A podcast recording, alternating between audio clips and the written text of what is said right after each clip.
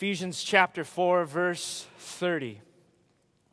While you're turning there, just a, a quick refreshing of the memory. We've been uh, going through verse by verse, passage by passage through the book of Ephesians. We are now in chapter 4, which largely has to do with the implications of the gospel in a covenant community, uh, which we also call the church. And so we've been listening to Paul and what he's been saying uh, concerning a covenant community and how we are to live in regards to God and to each other.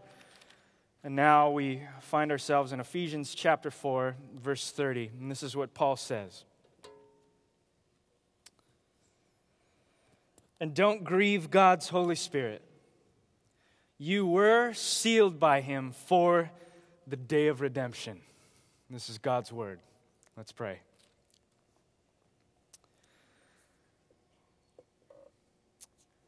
Heavenly Father, thank you for this verse. We pray that as we open up the scriptures and as we, we seek to, to find you in them, that we would be found today. We ask that you would teach us about your Holy Spirit, whom you have given to us, the church, as a gift to make us more like your beloved Son. So we ask that we would not, as Paul says, we would not grieve the Comforter with our sins, whether it's the sins that we commit, or the sins that we omit, or the sins that we hide in secret, or the sins that we are blatant with, or those which we are completely unaware of because our hearts are deceitful. Your word says, Lord, that your word has the ability to divide between the thoughts and the intentions of our hearts. So even those things that we don't even know are there, we pray that you would expose them. As we open up your word this morning, Lord, search us, O God. Know our hearts. Try us and know our anxious thoughts and see if there's any grievous way in us and lead us in the way of everlasting life. And for those of us that are entangled in sin, for those of us that struggle with sin, for those of us who sin, for all of us, Lord, show us not just how to be better people Show us what it means to be free from sin and enslaved to the beautiful righteousness of God. We don't just want to be good people, we want to worship a good God. Teach us how to enjoy you today as we let go of our old selves and we embrace the new self in Christ Jesus. In Jesus' name we pray. Amen. Don't grieve God's Holy Spirit. You were sealed by Him for the day of redemption. Um, if you've been with us for the past few weeks, you've probably noticed a, a pattern with Paul as he's encouraging the church, teaching the church, teaching us what it means, uh, what it means to be in relationship to one another and to God. And so, naturally, he's speaking about things not to do things to do instead. And there's this pattern that Paul has developed. Don't lie, instead, speak the truth, verse 25, because, and then he gives a motivation, because we are members of one another. Or perhaps in uh, verse 28, no longer steal, that's who you used to be. Now instead, uh, pursue honest vocation with your own hands, so that, here's the motivation, so that you can uh, share with those in need, so that you can impact the community. And so there's this pattern of behavior. Don't do this, do this instead for the body of Christ and the glory of God. And so at this point, at this juncture, it seems like Paul interrupts his little pattern of, of behaviors to ar- almost randomly, arbitrarily bring up the Holy Spirit. But it's not really arbitrary and it's not random. The Holy Spirit, it turns out, is an integral part of all of these things. For those of you that have no idea who the Holy Spirit is, or you heard about him somewhere, somehow, the Holy Spirit is core part of our faith. We, uh, I believe it was Tertullian who first coined the phrase the Trinity, referring to God as one God in three persons. Meaning, if you are a Christian, you believe, and this is unique to Christianity, that God exists as one God in three persons the Father, the Son, and the Holy Spirit.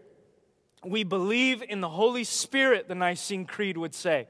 the Lord, the giver of life, who proceeds from the Father and the Son, who with the Father and the Son is worshiped and glorified, who has spoken through the prophets. Paul brings up one of the persons of the Godhead, but it's not arbitrary. Why does Paul, in the midst of our relational uh, interactions, in the, in the midst of our behavior, bring up the Holy Spirit, saying not to grieve him? but that the Holy Spirit plays an incredibly connected part with all of these things. We're speaking about covenant. We're speaking about the life of the church. We're speaking about regeneration by the power of God. We're speaking about lives being changed. We're speaking about redemption. And the Holy Spirit plays an integral part in all of those things. So, this is what I want to do for the next 30, 45 minutes.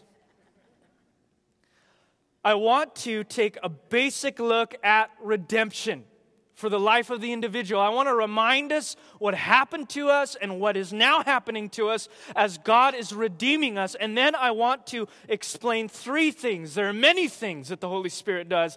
I want to explain three things from this verse that the Holy Spirit does in redemption so that we can look at this verse and not only find it to be absolutely clear, but glad joyful truth. I want us to leave this building looking at, this verse going, I am so glad that that verse is there. And I want to embrace it. So, three things about the Holy Spirit. We'll start with what is right there in verse 30. The Holy Spirit seals us for the day of redemption. Christians, first point, Christians are sealed by the Holy Spirit for the day of redemption. When Paul speaks about the day of redemption, he uses that synonymously with the day of the Lord. This is referring to a day yet future when everybody, Christian, non Christian, Catholic, Jew, Muslim, atheist, agnostic, professor, humanistic, naturalistic, scientist, doctor, all people everywhere will give an account to God on the last day for how they live their lives. I want to make this really personal. Everyone within the sound of my voice will stand before God and give an account for how he or she lived their life. And you will either impress God or you will leave him unimpressed. You will either match his holiness or you will not. Everyone will stand before God to bring an account. Now, before we go into giving an account for our lives, I want to remind you of what God's eternal purpose is from the foundations of the earth with you. We spoke about this in Ephesians chapter 3 verse 11. The eternal purpose of God is to dwell with people in all of his glory. That is his driving passion. That is what makes his heart beat. That is what causes him, so to speak, to get up in the morning, if that's what he did. That is what, that, that is what drives him in his mission. That is his mission, is he wants to dwell with his people. He wants to dwell with him and show him, uh, show them, excuse me, his glory. That means that we were made in His image for that very purpose. We were made to be satisfied, to enjoy God in all of His glory. But because we sinned, because of the sin of Adam and because we inherited that sin. And by sin, I don't mean individual acts of sin, I mean the condition in which our disposition, our affections, who we are inherently is uh, a broken and rebellious and fallen. Everybody on the face of the earth. All have sinned and fallen short of the glory of God, Paul would say in Romans 3 23. Because of, the, of our sin, our desire then becomes to turn away from Him towards anything else. Romans is emphatic in showing us that we would rather turn towards anything that God has created. Anything, even good things. It could be money, it could be career, it could be relationship, it could be our children, it could be uh, food, it could be our ambitions in life. It is those good things that we have caused to be ultimate things. We have supplanted God on his throne with anything else. And so, though God's purpose is to dwell with his people in glory, our purpose, because of our sin, our purpose is to turn away from Him. And so, because of our sin and because of our rebellion, we merit His wrath instead. Now, the wrath of God and its deepest manifestation, hell, judgment, standing and giving an account for our sins on the day of judgment, those, those words don't sit too well with the modern mind. Most of us in this room are not quite comfortable with speaking. We love talking about the love of God and the mercy of God and the grace of God, and those are all true. We are not quite so comfortable with speaking about the wrath of God. We don't quite know what to do with it. We sure don't know what to do, perhaps, with hell. So we, we just put those things on the shelf and speak about His his love, but God's wrath is simply an extension of his holiness. It, it, means that God cannot deal with sin and evil, and we would expect that of a holy God, that he cannot turn a blind eye to the evil in this world. The bummer is that we are evil apart from Christ, so he must deal with us. He banishes us from his presence.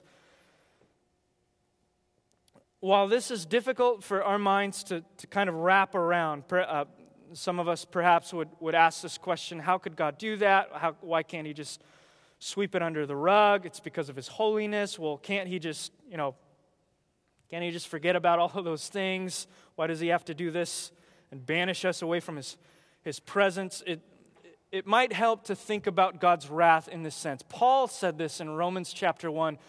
He, speaking about God's passive wrath, in chapter 1, verse 24, in verse 26 and in verse 28 that a, a version, a form of God's passive wrath is to simply let people do what they want to do. In other words, he gives them over to their depravity. He gives them over to their sinful desires. He gives them over to the lust of their flesh.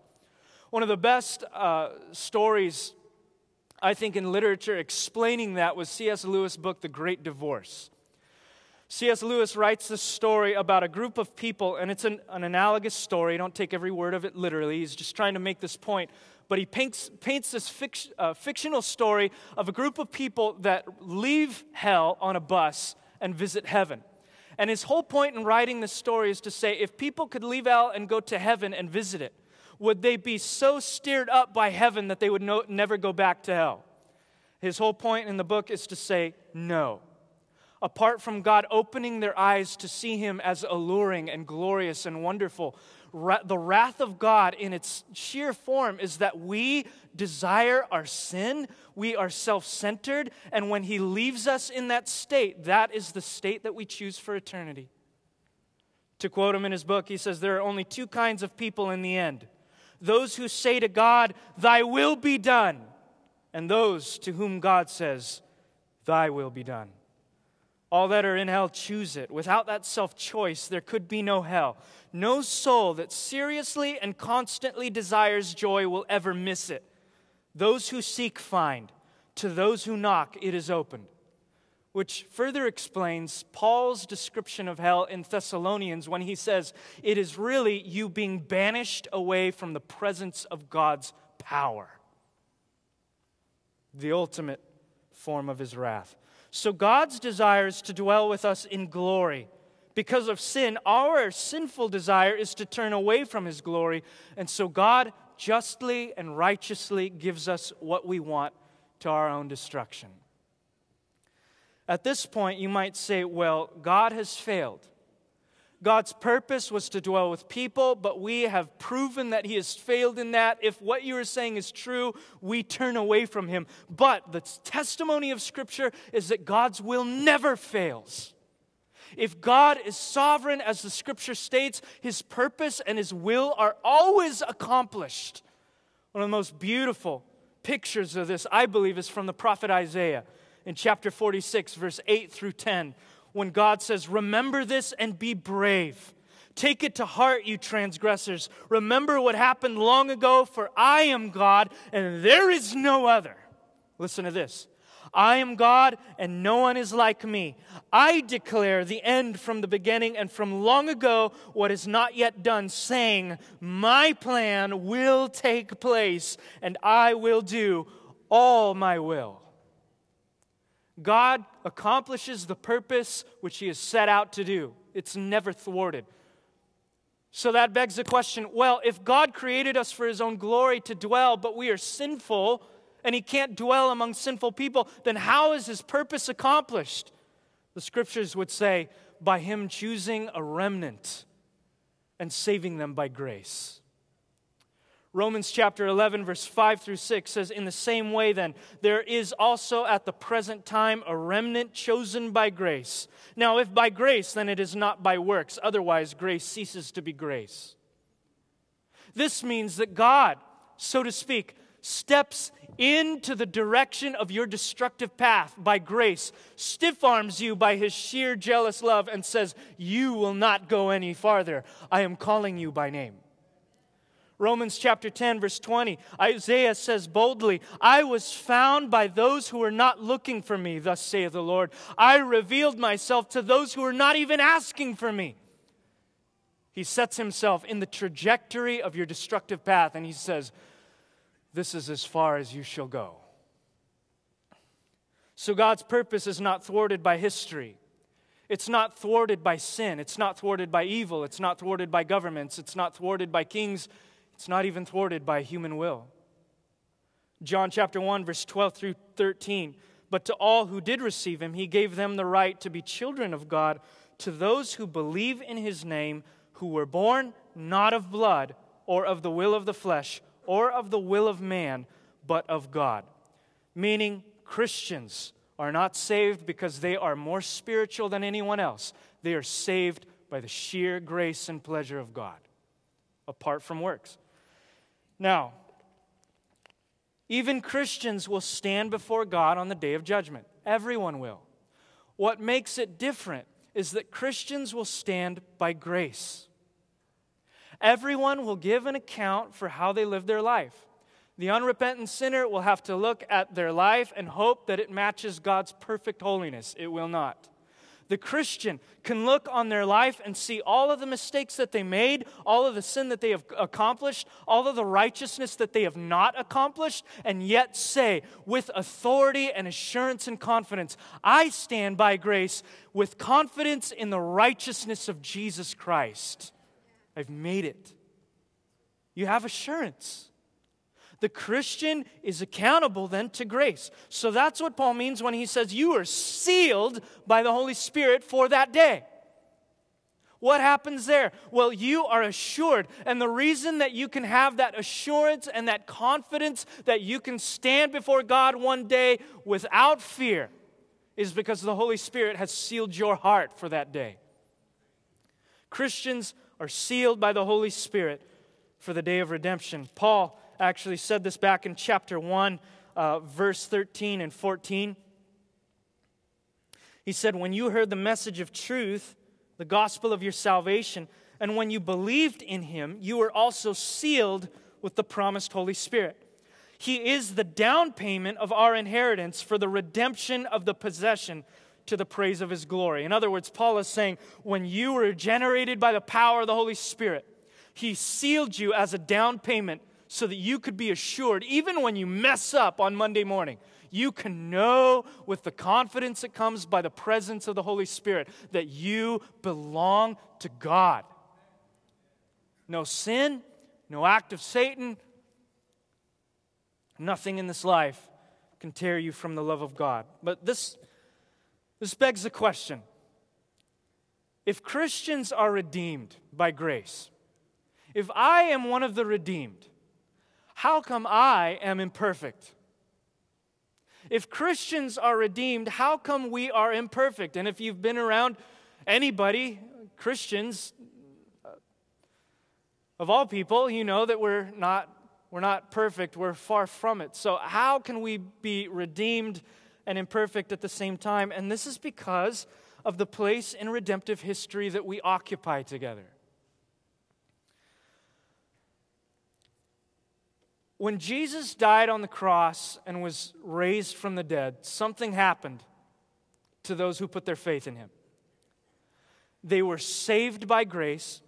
I believe it's in Colossians chapter 2 that Paul says that those things that were hostile against you, the, bro- the law that you and I broke, the things that accuse you before God, all of your sins which were hostile towards you, Christ took and he nailed them to the cross. Meaning, everything that you've ever done has been declawed. In that same chapter, it says that Jesus also made a show openly of Satan and his demons, meaning the one who accuses you with the things that you have done wrong before God has been defanged. So Satan, the accuser, has been defanged. Those things that accuse you have been declawed. You are able to stand before God pure and holy and righteous. But in this present life, it also means that the power of sin has been broken over you. In the book of Genesis, it was said of Esau that sin, uh, excuse me, not Esau, Cain, that sin is crouching at your door and its desire is for you. Paul would say in Romans that anyone who sins is a slave of sin. That's all we know, and that's all we can do. The scripture declares that for the Christian who has put their faith in Christ, that power has been broken for the first time. It has no power over you. You can choose not to let it rule you. It's still crouching at your door, however. So the power of sin is broken, but the presence of sin still remains. And this creates for us a tension. We don't have to sin, but it's there and we do. Theologians often refer to this in their own weird way as the already but not yet. Meaning, God's kingdom, they would say, is already here, but it's not yet here. Kind of weird, doesn't make any sense. That's what they say. Here's what they mean the kingdom of God is already here. Jesus said, when he was walking on this earth, to repent of your sins because the kingdom of God is here. In another place, he would say something even more outlandish. He would say, If I cast out demons by the finger of God, you know that the kingdom of God has come upon you. And what did he do? He cast out demons, man. Demons trembled when he walked into the room. So Jesus inaugurated the kingdom. But we can look at the world around us we can see our lives, our suffering, our struggle, our sin, and see that there's an element in which it's not here. And the scriptures would also say, hey, there is coming a time when I will come, I will right every wrong, I will wipe away every tear, I will have the government sit upon my shoulders, Isaiah chapter 6. I will deal, uh, chapter 9, I will deal with all of this stuff. So there's a sense in which it has been inaugurated, but it is not yet consummated. It's not yet finished. We live in that tension. That's why we struggle with sin. That's why we're tempted. That's why things happen that we don't want to happen. That's why there's sin. That's why there's cancer. That's why there's sickness and disease. That's why there's death. That's why there's betrayal. And the list goes on. And we as Christians are called into that mess to live a different way. So you should be asking this question How in the world do I do that? How do I navigate that mess? The Holy Spirit. The Holy Spirit. Brothers and sisters, if the Holy Spirit is not a familiar part of your Christian vocabulary, it needs to be right now. If you don't know of it, you need to take out some 4 by 6 flashcards and write on it the Holy Spirit and read it. If your version of the Trinity is the Father, the Son, and the Holy Bible, you need to revise it. The Holy Spirit is that person of the Godhead who is present with the church right now. The Holy Spirit does a few things. I don't have enough time to speak about all that the Holy Spirit does. I want to give you one thing that He does. And I want you to own that one thing this morning. I want you to leave this church building with that one thing, a familiar part of your vocabulary and your life practice. For if you get it, you will experience the joy of the Lord. And then I want to teach you how He does it, what the Holy Spirit does, how he does it. Ephesians chapter 3, verse 14 through 19. You remember we were going through Paul's prayer. Paul says this For this reason I kneel before the Father, from whom every family in heaven and on earth is named. I pray that he may grant you, according to the riches of his glory. Okay, here it is. To be strengthened with power in the inner man through the Holy Spirit. There's that one thing. Okay, I'm going to read it again just in case you missed it. I pray that he may grant you, according to the riches of his glory, to be strengthened with power in the inner man by the Holy Spirit. You want to know what that one thing is? It is power from on high. It is the windows of heaven being dropped into your lap in this, in this broken life. It is the power of God being made known to, in, uh, to finite, broken individuals. The power of God being made known to finite creatures. What does that power accomplish? Oh, you're going to find out. Next verse. Well, let me start from the top because it's really good. I pray that he may grant you, according to the riches of his glory, to be strengthened with power in the inner man through his spirit, that, okay, stop. what is the eternal purpose of God? To dwell with people, which is impossible because of our sin. Listen, that the Messiah may dwell in your hearts through faith. The Holy Spirit does what? The Holy Spirit brings power to you in this life so that the Messiah can dwell in your life with power.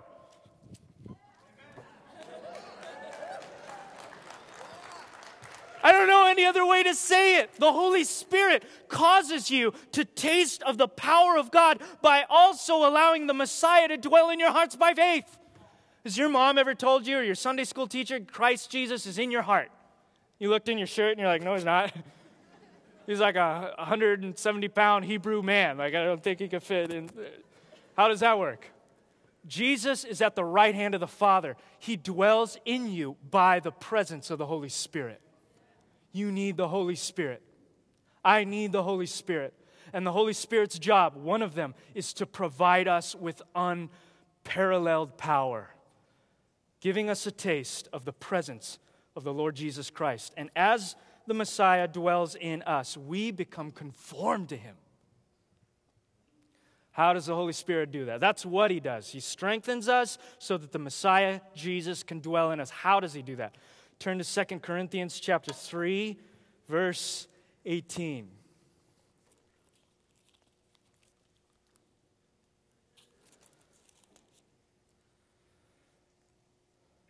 Paul is speaking about the same thing to a different church.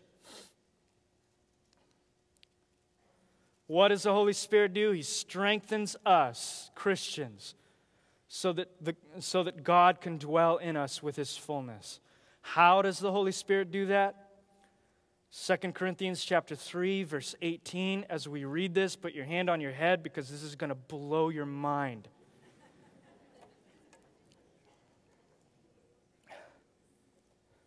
Let me back up a verse. Verse 17. There's just too much. I'm sorry. Now, the Lord is the Spirit. And where the Spirit of the Lord is, there is freedom. Wherever the Holy Spirit is, there is freedom. That makes me want the Holy Spirit to be here. What does that freedom do? Here it is. Hold on. We all, okay, that freedom causes this, so that we all, with unveiled faces, stop. The Holy Spirit causes our our hearts to be unveiled. Not talking about our, our physical sight. He causes our, our disposition, our affections, our will to be unveiled to see something that we did not see before. Keep reading. So that we're looking as in a mirror at the glory of the Lord. The Holy Spirit causes us to see the glory of the Lord in a way that we did not see before. The word that Paul uses when he says looking, I, I love the NASB, it says beholding. It's not like a, gl- it's not like a glance. We, we think about it like in conversion terms, like, I got saved, okay, I'm done, let's do a Bible study or something. He's speaking about a prolonged gaze.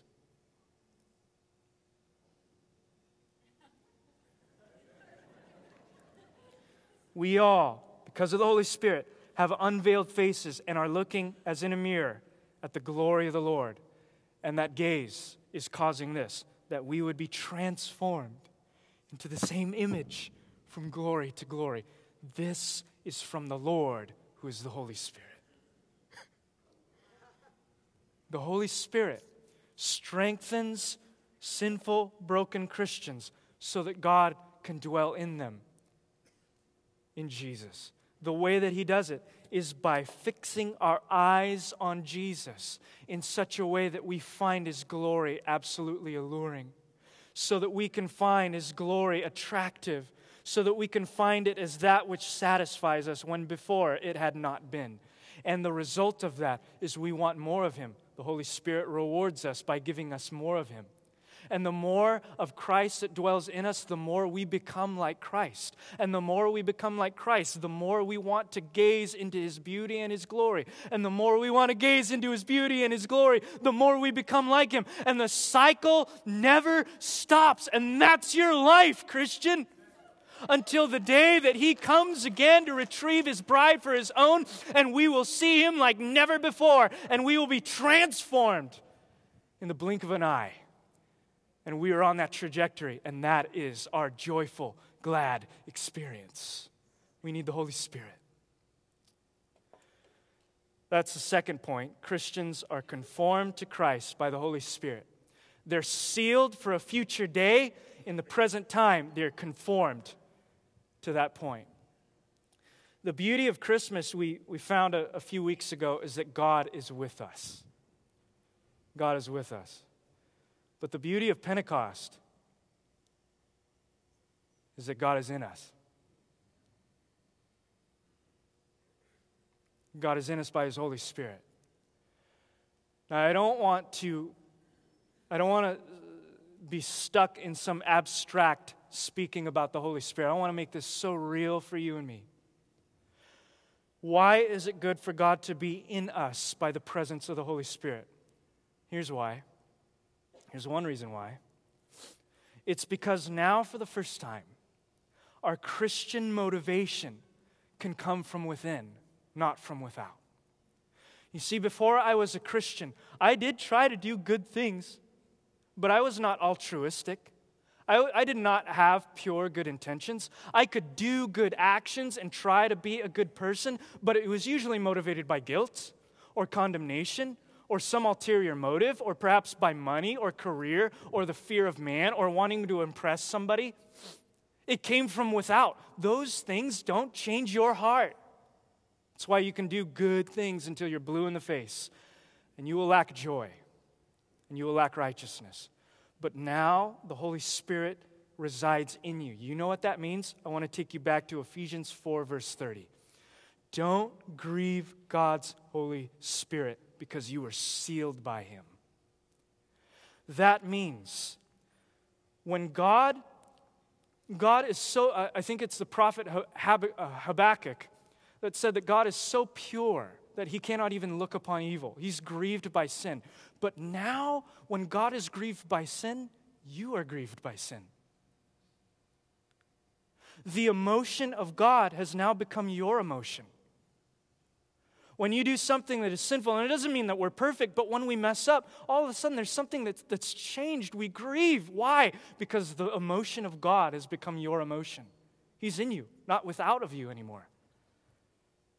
God is grieved by sin. We've been seeing some of these patterns of, of lying, uh, things that hurt one another, gossip, uh, anger, bitterness, all of these things, and, and the list is not exhaustive. Any, any type of sin which hurts God, in which we are not loving God and not loving neighbor, they grieve God. But now, we are not trying to live according to His holiness because we are afraid of judgment or because we're trying to be better people than we are not, but because we love God and we are grieved with the things that He is grieved with. That is a powerful motivation. King David when he committed adultery, taking Bathsheba, and when, in order to do that, he murdered Bathsheba's husband, uh, Uriah, certainly sinned against both of those individuals. But when the Holy Spirit got a hold of his heart, he said this in Psalm 51, verse 4 Against you, God, against you alone, I have sinned and done this evil in your sight. You see, whereas before you were motivated by uh, simply not being as good as you thought you were, or even hurting somebody else, or maybe uh, hurting yourself or disappointing yourself, all of a sudden your motivation has become transcendent. The Holy Spirit now shows you the holiness of God, and your heart is broken when you sin. Christians are convicted by the Holy Spirit, which is also how the Holy Spirit then works to conform you to Jesus Christ. He shows you how far you have fallen and joyfully teaches you a better way to go. That's why Jesus would say, Blessed are those who thirst and hunger for righteousness, for they will be satisfied. Now, for the first time in your life, you actually thirst for righteousness. You thirst for God's glory. Holy Spirit seals us for that last day. In the present day, He conforms us to Christ. And the way in which He does it is He convicts us of sin, righteousness, and judgment.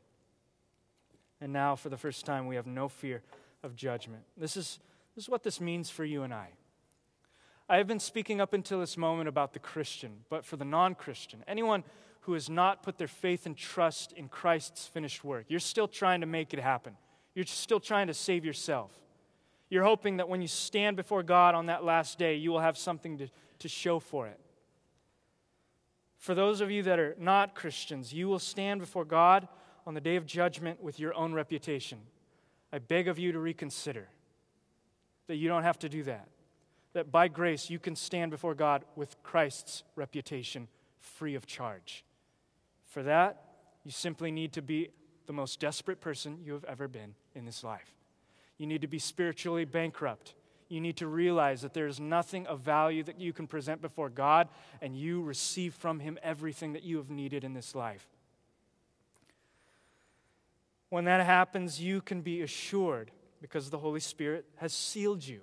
And you know that you have been sealed by the Holy Spirit because your life is uh, on the rails of the Holy Spirit's conviction and you are noticing a conformity to Christ that never took place before. It doesn't mean you're perfect in this life, it just means you love his righteousness and you hate sin now.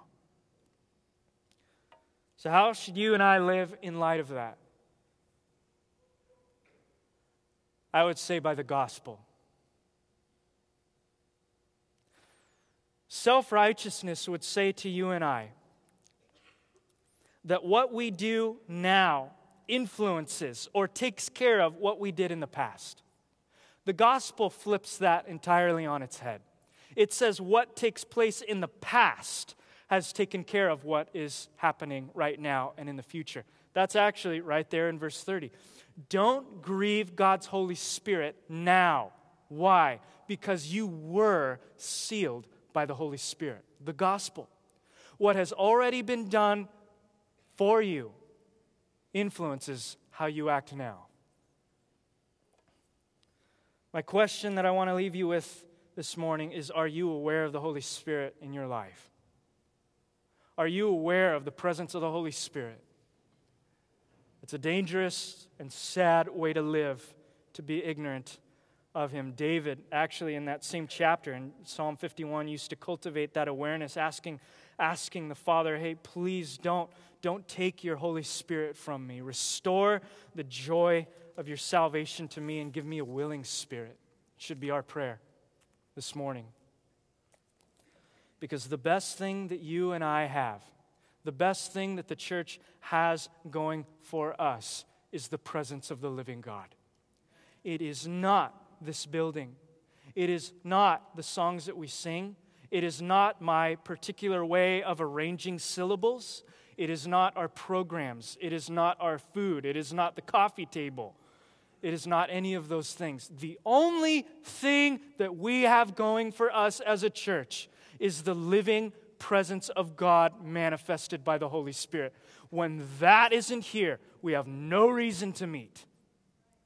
You take that away, and we might as well sleep in on Sunday morning. There are better things to do.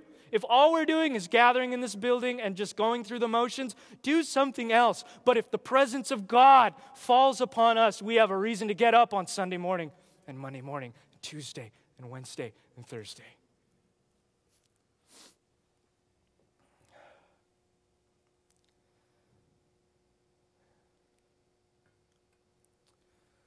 A week after Easter in 2010, before this campus existed, it was just Carp and Ventura, I think. I came back from a trip and heard about our Easter service. I heard incredible things. I heard that the Spirit of God fell upon people as we were meeting at Carp High. We've always had this running joke that whenever you're outdoors, it's harder to worship when the sun is beating on you and you're standing on concrete. There's something about turning off the lights that makes things more intimate. But I heard that that particular day, a thousand people simultaneously fell prostrate, prostrate before God. In the middle of the day, people were set free, saved, renewed. The power of God fell. That week, I came back and I said, That is a beautiful thing. Let us never be indifferent to that. That was two years ago. I would say the same thing to you. Have we? Are we living our lives, not only individually, but as a church, in such a way that if the Holy Spirit were to be taken from us, we would not see the difference? I don't want to live that way. And I don't think you do either. I want to live a life that would not work if the Holy Spirit were not there. I want to end my sermon this morning in relation to the Holy Spirit by showing you a picture on the screen of my daughter. if you're wondering, my daughter is that one. the reason I'm showing you that picture is because that's the face. That's the one that gets me. It's that thing she does with her mouth. She like puckers a little bit. She's almost about to smile, but not quite. And it's that, that place that she gets where I, I want her to just go over the edge and give me a big old smile. But she just teases me, you know? That's the smile that'll get anything that she wants from me. And I am so fortunate that she cannot say words yet. when that comes, I'm doomed. Most of you, parents with kids, daughters, sons, know that even more than I do. Some are grown, some are teenagers, some are 30, 40 years old. You would say with me, I would do anything for my kid. When she makes that face to me, uh, we have this like schedule of sleeping and eating, and I have to do like some of those things, and they're hard. When she makes that face, it's out the window, man. I would do anything, anything she asked. God understands this as our Father when He says, Jesus actually says this in Luke chapter 11. What father uh, among you, if your son asks for a fish, will give him a snake instead of a fish? Nobody. You'd give your kid whatever he wanted. Verse 13 If you then, who are evil, know how to give good gifts to your children, how much more will the Heavenly Father give the Holy Spirit to those who ask Him?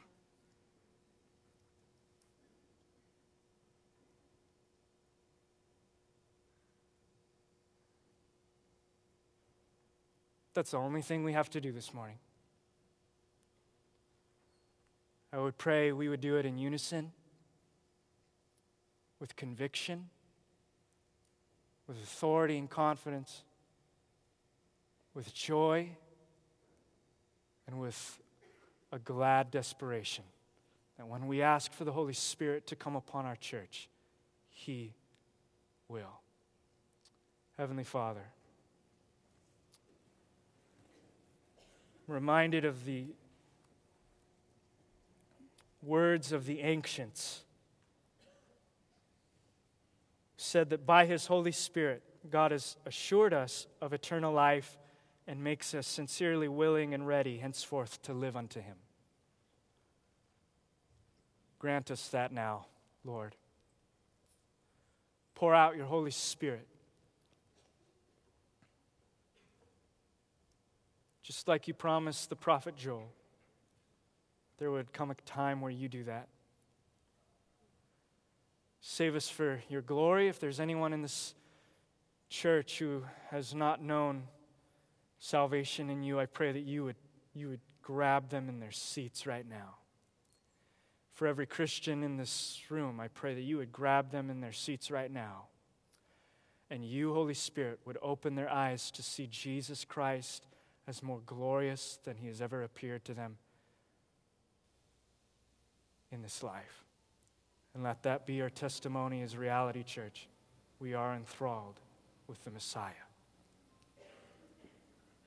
Come soon. In Jesus' name, amen.